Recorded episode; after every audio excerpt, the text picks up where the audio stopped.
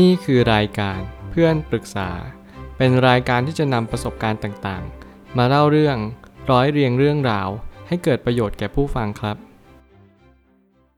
สวัสดีครับผมแอดมินเพจเพื่อนปรึกษาครับ วันนี้ผมอยากจะมาชวนคุยเรื่อง หนังสือ Retiree with Real Estate How Smart Investing Can Help You Escape the 9 to 5 Grind and Do More of What Matters ของแชดคาสัน ตอนแรกผมหยิบหนังสือเล่มนี้ขึ้นมาอ่าน ผมก็มีความรู้สึกว่า เออ สิ่งที่ผมตั้งใจไว้จริง ๆ ในชีวิตก็คือ วางแผนเกษียณ แน่นอนการเกษียณที่แท้จริงเนี่ยมันคืออะไร มีหลายคนตั้งคำถามเต็มไปหมดเลยว่า ฉันเนี่ยอยากเกษียณเร็ว จะทำได้หรือเปล่า แล้วอะไรล่ะเป็นตัวนำมาซึ่งสามารถปลดเกษียณได้อย่างรวดเร็วแน่นอนเราต้องเข้าใจก่อนว่าลักษณะนิสัยมนุษย์เนี่ยไม่ได้อยากที่จะทำงานไปทั้งชีวิต แต่แล้วพอหยุดทำงานปุ๊บ มนุษย์ก็อยากที่จะทำงานต่อไป ในความหมายการเกษียณที่ผมเข้าใจเนี่ยนั่นก็หมายความว่า คุณไม่ต้องเครียดกับการงาน คุณทำงานในสิ่งที่คุณรักและคุณก็สามารถหาความสุขกับสิ่งที่คุณอยู่รายล้อมตัวคุณได้ตลอดเวลาณวันนี้เป็นวันที่เราเรียนรู้ในเรื่องของการเกษียณได้มากยิ่งขึ้น ว่าการที่เรามีเงินแบบ passive income มันทำให้เราสร้างอาณาจักรทางการเงินได้ยิ่งใหญ่มากขึ้น วันนี้เป็นจุดเริ่มต้นของการเรียนรู้ว่า เราไม่สามารถไปเปลี่ยนแปลงอะไรใครได้ รวมถึงคำนิยาม การเกษียณของแต่ละคนก็ไม่เหมือนกัน บางคนเขาพยายามผลักดันการเกษียณนั้นให้เร็วขึ้น ไม่ว่าเขาจะทำงานหนัก ไม่ว่าเขาจะองุ่นเปรี้ยวมะนาวหวาน หรืออะไรก็แล้วแต่ที่เขาเชื่อมั่นว่านี่คือการเกษียณอย่างแท้จริง แต่แล้วผมก็ยังไม่เล็งเห็นว่าการเกษียณของเขา มันจะมีความใกล้เคียงกับคำนิยามเดิม หรือ original สักเท่าไหร่ นี่ความเป็นจริงอย่างยิ่งที่เราต้องน้อมรับและยอมรับความจริงอยู่ข้อหนึ่งว่า การเกษียณในความหมายหลักนั่นก็คือ เราทำงานโดยไม่เคร่งเครียด และเราต้องมีความสุข หลังจากการที่เราเกษียณไปแล้วเท่านั้น นี่คือการเกษียณอย่างแท้จริง ผมไม่ตั้งคำถามขึ้นมาว่า การที่เราจะมีอิสรภาพทางการเงินได้นั้น เราจำเป็นจะต้องเรียนรู้จากตัวเอง ก่อนเป็นอันดับแรก ต่อมาเราต้องรู้ว่าสินทรัพย์ไหนที่สามารถสร้างกระแสเงินสดได้ นี่คือหนังสือเล่มหนึ่งที่พูดถึง real estate หรืออสังหาริมทรัพย์เป็นหลัก แน่นอนว่าคนเขียนเขาก็มีประสบการณ์ในเรื่องของอสังหามานานนับไม่ถ้วน แต่แล้วการที่เราจะทำตามแบบคนเขียนได้เนี่ย มันไม่ใช่เรื่องง่ายเลย แต่ละคนนั้นเอ็กซ์เพรสในแต่ละด้านไม่เหมือนกัน ผมศึกษามาในด้านเรื่องเกี่ยวกับตราสารทุนหรือที่เรียกว่าหุ้นนั่นเอง ผมก็พยายามจะแตกแขนงย่อยเป็นในสินทรัพย์อื่นๆ แต่แล้วเราก็ต้องเจอคนที่เอ็กซ์เพรสในสาขานั้นๆเสมอ แต่นี่กับกลายเป็นสิ่งที่เราต้องเรียนรู้จักตัวเองก่อนเป็นอันดับแรกว่า เราเนี่ยเป็นคนที่ชอบอะไร เราชอบสินทรัพย์ที่มีสภาพคล่องสูงหรือเปล่า หรือเราชอบสินทรัพย์ที่ไม่มีสภาพคล่องเลย นี่คือหลักของความเป็นจริงว่าเราสามารถทนกับ การซื้อหรือครอบครองได้นานเพียงใด บางคนชอบซื้อแล้วก็ไม่ขายเลยก็อาจจะเหมาะกับสภาพคล่องที่สูงหรือต่ำก็ได้แล้วแต่คุณเลย แต่ถ้าเกิดสมมติบางคนที่ชอบซื้อขายตลอด คุณอาจจะไม่เหมาะกับสินทรัพย์ที่ไม่มีสภาพคล่องเลยด้วยซ้ำนี่คือการเน้นย้ำธีมเดิมแล้วชีวิตของคุณว่า คุณไม่เหมาะกับอะไร แล้วคุณเหมาะกับอะไรมากขึ้น คุณก็จะทนอยู่กับสิ่งนั้นได้นาน นี่คือการยืนระยะได้ยาว และคุณก็สามารถที่จะมีโอกาสประสบความสำเร็จในณตรงนั้นได้สูงหากว่าเราไม่สามารถรู้จักสินทรัพย์ที่มีอยู่ในท้องตลาดได้ เราก็จะไม่สามารถค้นพบกับสิ่งที่เหมาะสมกับเรามากที่สุด หน้าที่เราคือเสาะแสวงหาสินทรัพย์นั้น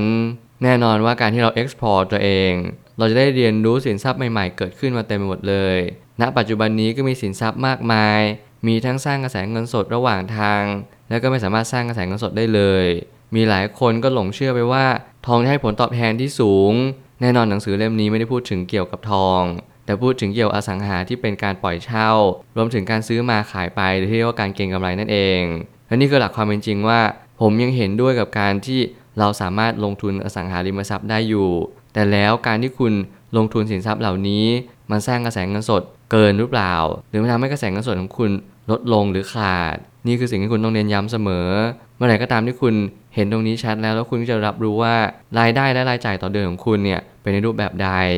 คุณสามารถที่จะจำนองได้ไหมขอสินเชื่อได้หรือเปล่า สิ่งเหล่านี้มันก็จะเน้นย้ำว่าคุณมีโอกาสแล้วก็มีความสามารถในการรักษาสภาพคล่องในชีวิตของคุณได้เอง คุณจะสามารถต่อยอดไปสู่ การมีอสังหาริมทรัพย์เป็นของตัวเองนั่นเอง ไม่มีอะไรเป็นกฎตายตัวของการลงทุน การเกษียณก่อนกำหนดเป็นสิ่งที่ทุกคนคาดหวังเอาไว้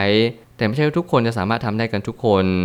แน่นอนว่าการปล่อยเช่าหรือว่าซื้อมาขายไปของอสังหาริมทรัพย์ ไม่ใช่เรื่องง่าย หน้าที่ของคุณคือสำรวจสำรวจและสำรวจ รวมไปถึงทุกครั้งที่ดูโอกาสในการเข้าลงทุนเนี่ยคุณก็ต้องดูทำเลทำเลและทำเล เมื่อไหร่ก็ตามที่คุณไม่สำรวจและคุณไม่ดูทำเล คุณจะไม่สามารถเรียนรู้อะไรจากการลงทุนอสังหาริมทรัพย์ได้เลย เพราะการลงทุนอสังหาริมทรัพย์ มันจะเป็นอย่างยิ่งที่คุณจะต้องมองเห็นให้ออก และมองภาพแผนอนาคตอย่างชัดเจนมากขึ้นไม่ว่าจะเป็นกลุ่มลูกค้า เขามีฐานะทางการเงินเท่าไหร่ เขาชอบแบบคูหาเดียวหรือสองคูหา เขาชอบแบบมีลานจอดรถหรือไม่มีลานจอดรถสิ่งเหล่านี้เป็นสิ่งที่เราต้องเน้นย้ำกับตัวเอง แน่นอนหนังสือเล่มนี้ไม่ได้ประยุกต์ใช้กับประเทศไทย แต่หน้าที่เราคือต้องนำมาประยุกต์ใช้กับประเทศไทย โดยมีส่วนมากเลยที่ทำให้เราสามารถที่จะปรับตัวตามกับประเทศไทยได้มากยิ่งขึ้น อย่าพยายามอ่านหนังสืออย่างเทนตรง เราต้องนำมาประยุกต์ใช้และนำมาปรับใช้กับประเทศของเราให้มากยิ่งขึ้น ในลักษณะที่ผมเห็นนั่นก็คือประเทศไทยเนี่ยมีลักษณะของคนชนชั้นกลางสูง และคนชนชั้นล่าง นั่นหมายความว่าการที่เราจะเจาะกลุ่มเนี่ยเราก็ต้องดูกลุ่มคนทำงาน ไม่ว่าจะเป็นนักศึกษา คนที่เขามีครอบครัวอยู่แล้ว ที่เขาซื้อนานหรือว่าอยู่นาน สิ่งเหล่านี้เป็นสิ่งที่เราต้องจัดกลุ่มเฉพาะในสิ่งที่เราปล่อยเช่าหรือซื้อมาขายไปเนี่ยให้ชัดเจน ไม่อย่างนั้นเราจะไม่รู้เลยว่า สิ่งที่เราซื้อมาเราจะไปเสนอให้ใครหรือว่าไปขายให้ใคร เราจะเป็นต้องทำการบ้านให้มากยิ่งขึ้น เรียนรู้จากทำเลแถวนั้นสำรวจทำเซอร์เวย ดูซิว่าคนแถวนั้นเนี่ยเขาผ่านมาผ่านไป เขาต้องการอะไรมากที่สุด รายได้ต่อเดือนของเขา ค่าเช่าที่เราจะควรปล่อยออกไป ว่าเราจะควรปล่อยไปกี่บาทต่อเดือน สิ่งเหล่านี้เป็นสิ่งที่สัมพันธ์กัน เป็นเนื้อเดียวกัน การวางแผนลงทุนในอสังหาริมทรัพย์ จะต้องดูสภาพคล่องของตัวเองเป็นสำคัญและแน่นอนว่าการทำงบการเงินก่อนจึงจำเป็นอย่างยิ่ง เพราะอาจจะพบเจอปัญหาในอนาคตได้ แล้วเมื่อเรามีสภาพคล่องมากขึ้น เราก็ย่อมสามารถที่จะลงทุนต่อยอดได้มากยิ่งขึ้น นั่นหมายความว่าเรามีโอกาสที่จะซื้อสินทรัพย์ ลงทุนในสินทรัพย์ และสินทรัพย์นั้นก็สามารถผลิตกระแสเงินสดให้กับเรา ในความหมายก็คือเรามีโอกาสรวยขึ้นนั่นเอง แต่ว่าการที่เราจะมีสภาพคล่องสูงขึ้นและเราไม่เคยทำงบการเงินเลย นี่คือสิ่งที่ผมไม่แนะนำอย่างยิ่ง มันเป็นเพียงเพราะว่าการที่เราทำงบการเงินเนี่ยมันทำให้คุณรู้ว่า คุณมีรายรับรายจ่ายจากสิ่งใด เมื่อไหร่ก็ตามที่คุณมีรายรับจากสินทรัพย์มากขึ้นเรื่อยๆ ที่มัน cover รายจ่าย นั่นหมายความว่าคุณมีอิสระทางการเงินแล้ว และนั่นคือสิ่งที่คุณควรแสดงความยินดีให้กับตัวเอง และควรจะให้ระวังกับตัวเองสักนิดนึงว่า นี่คือสิ่งที่คุณทำได้แล้ว ขอให้คุณทำแบบนี้ต่อไป รักษาสภาพคล่องทำงบการเงิน มีรายได้กระแสเงินสดจากสินทรัพย์ ที่เราไม่ต้องเป็นต้องทำอะไรมาก เพียงแต่ซื้อมาขายไป รวมถึงปล่อยเช่า สิ่งนี้กลับกลายเป็นสิ่งที่ดีเยี่ยมในการที่เรามีวินัยทางการเงินสูงมากขึ้น ถึงแม้วันนี้เราอาจจะยังไม่มีอิสระทางการเงินอย่างแท้จริง แต่แล้วการที่เราจะวางแผนเกษียณ มีสภาพคล่องที่สูงขึ้น มันก็ต้องเริ่มมาจากการทำงบการเงินอยู่ดี ผมจึงเน้นย้ำจุดนี้บ่อยๆ เพื่อให้ทุกคนเรียนรู้ว่าจุดเริ่มต้นพื้นฐาน back to the basic เนี่ยสำคัญที่สุด สุดท้ายนี้ ทั้งนี้รายได้จากค่าเช่าจะเกิดขึ้น ถ้าเราสามารถมองความต้องการของแต่ละพื้นที่เป็น ใช้เวลาส่วนหนึ่งเจาะลึกย่านที่เราจะเข้าไปลงทุน และอย่าลืมว่าเราต้องดูสภาพคล่องของตัวเองเป็นหลักเสมอ เมื่อไหร่ก็ตามที่ย่านที่เราจะเข้าไปลงทุนเนี่ยสูงเกินสภาพคล่อง หน้าที่เราคือยังไง หน้าที่เราก็คือเปลี่ยนยานยานนั้นใหม่ เราต้องต้องดูสภาพคล่องของตัวเองเป็นหลัก อย่าพยายามดูย่านหรือดูสิ่งที่เฮ้ยเราลงทุนเนี่ยมันมีคนเช่าแน่นอน สิ่งเหล่านี้เป็นสิ่งที่ไม่ดี เพราะว่าถึงแม้ว่าเราจะชัวร์สักแค่ไหนผมก็ยังอยากให้ทุกคนเผื่อเหลือเผื่อขาดอยู่ดี ทุกอย่างมันไม่แน่นอน เราลดย่านที่มันราคาถูกลงดีไหมโอกาสที่คนมาเช่าลดน้อยลง แต่ไม่ถึงขั้นกับไม่มีใครเช่าเลย สิ่งนี้อาจจะน่าลุ้นมากกว่า พื่อสภาพคล่องของคุณสูงมากขึ้น การขอสินเชื่อเป็นสิ่งที่ดีเหมือนกัน แต่แล้วการที่คุณขอสินเชื่อคุณก็ต้องดูสภาพคล่องหลักรายได้แต่ละเดือน ว่าคุณมีสภาพคล่องที่สูงมากกว่าปกติหรือเปล่า ถ้ามันบางเฉียบหรือใกล้เคียงกับ การที่คุณใช้หนี้ไปเกิน 50%ของรายจ่าย สิ่งเหล่านี้เป็นสิ่งที่ไม่ควรอย่างยิ่ง ผมจึงเน้นย้ำเสมอว่าการที่เราลงทุนเพิ่ม เราต้องดูกระแสเงินสดเข้าและออกของตัวเองเป็นหลัก อย่าพยายามที่จะทำอะไรเกินตัว และการกู้หนี้ยืมสินก็เป็นสิ่งที่ ผมไม่เคยเชียร์เลยทำอะไรที่ตัวเองเนี่ยพอทำได้ตามอัตภาพของตัวเอง สิ่งนี้จะเน้นย้ำว่าเราเป็นคนที่มีวินัยทางการเงินสูงขึ้น ถ้าเกิดสมมติว่าคุณจะขอสินเชื่อ ขอให้คุณมั่นใจว่าการปล่อยค่าเช่านี้ มันสามารถที่จะมีกระแสเงินสดสูงกว่า การที่คุณจ่ายดอกเบี้ยในแต่ละเดือน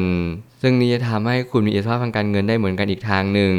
ซึ่งสิ่งนี้เป็นสิ่งที่เสี่ยง แต่ขอให้คุณเน้นย้ำว่าการลงทุนอสังหาไม่ว่าอะไรก็ตามแต่ ขอให้คุณ เรียนรู้ว่าการซื้อมาขายไปไม่ใช่เรื่องง่ายอสังหาริมทรัพย์เป็นสินทรัพย์ที่มีสภาพคล่องที่ต่ำมาก เพราะคนเนี่ยจะซื้อสินทรัพย์หนึ่งหรือครั้งหนึ่งเนี่ยเขาก็ต้องดูเงินในบัญชีของเขา ดูความต้องการหลักมวลรวมของครอบครัวเขา การเช่าเขาอาจจะไม่ได้เช่าเป็นปีหรือ 2 ปีขึ้นไปเขาอาจจะเช่าเป็นหลักเดือน สิ่งเหล่านี้เป็นสิ่งที่เราไม่สามารถเรียนรู้อะไรได้เลย เราจะไม่เอาคำว่าน่าจะอาจจะ มันเป็นสิ่งที่เราจะลงทุนในสังหาริมทรัพย์ ขอให้คุณชัวร์มั่นใจ และเรียนรู้ว่าไม่ว่าคุณจะลงทุนยังไง ขอให้คุณผือหรือเผื่อขาด อย่าปักใจเชื่ออะไรสัก 100%อย่างน้อยสุดผือหรือเผื่อขาดไว้ 1-2%ก็ยังดีและอย่าลืมที่จะสร้างแผน 2 หรือแผน B อยู่ตลอดเวลา ผมเชื่อว่าทุกปัญหาย่อมมีทางออกเสมอ ขอบคุณครับ รวมถึงคุณสามารถแชร์ประสบการณ์ ผ่านทาง Facebook Twitter และ YouTube และอย่าลืมติด Hashtag เพื่อนปรึกษา หรือ f r ร e n d t a l k ด้วยนะครับ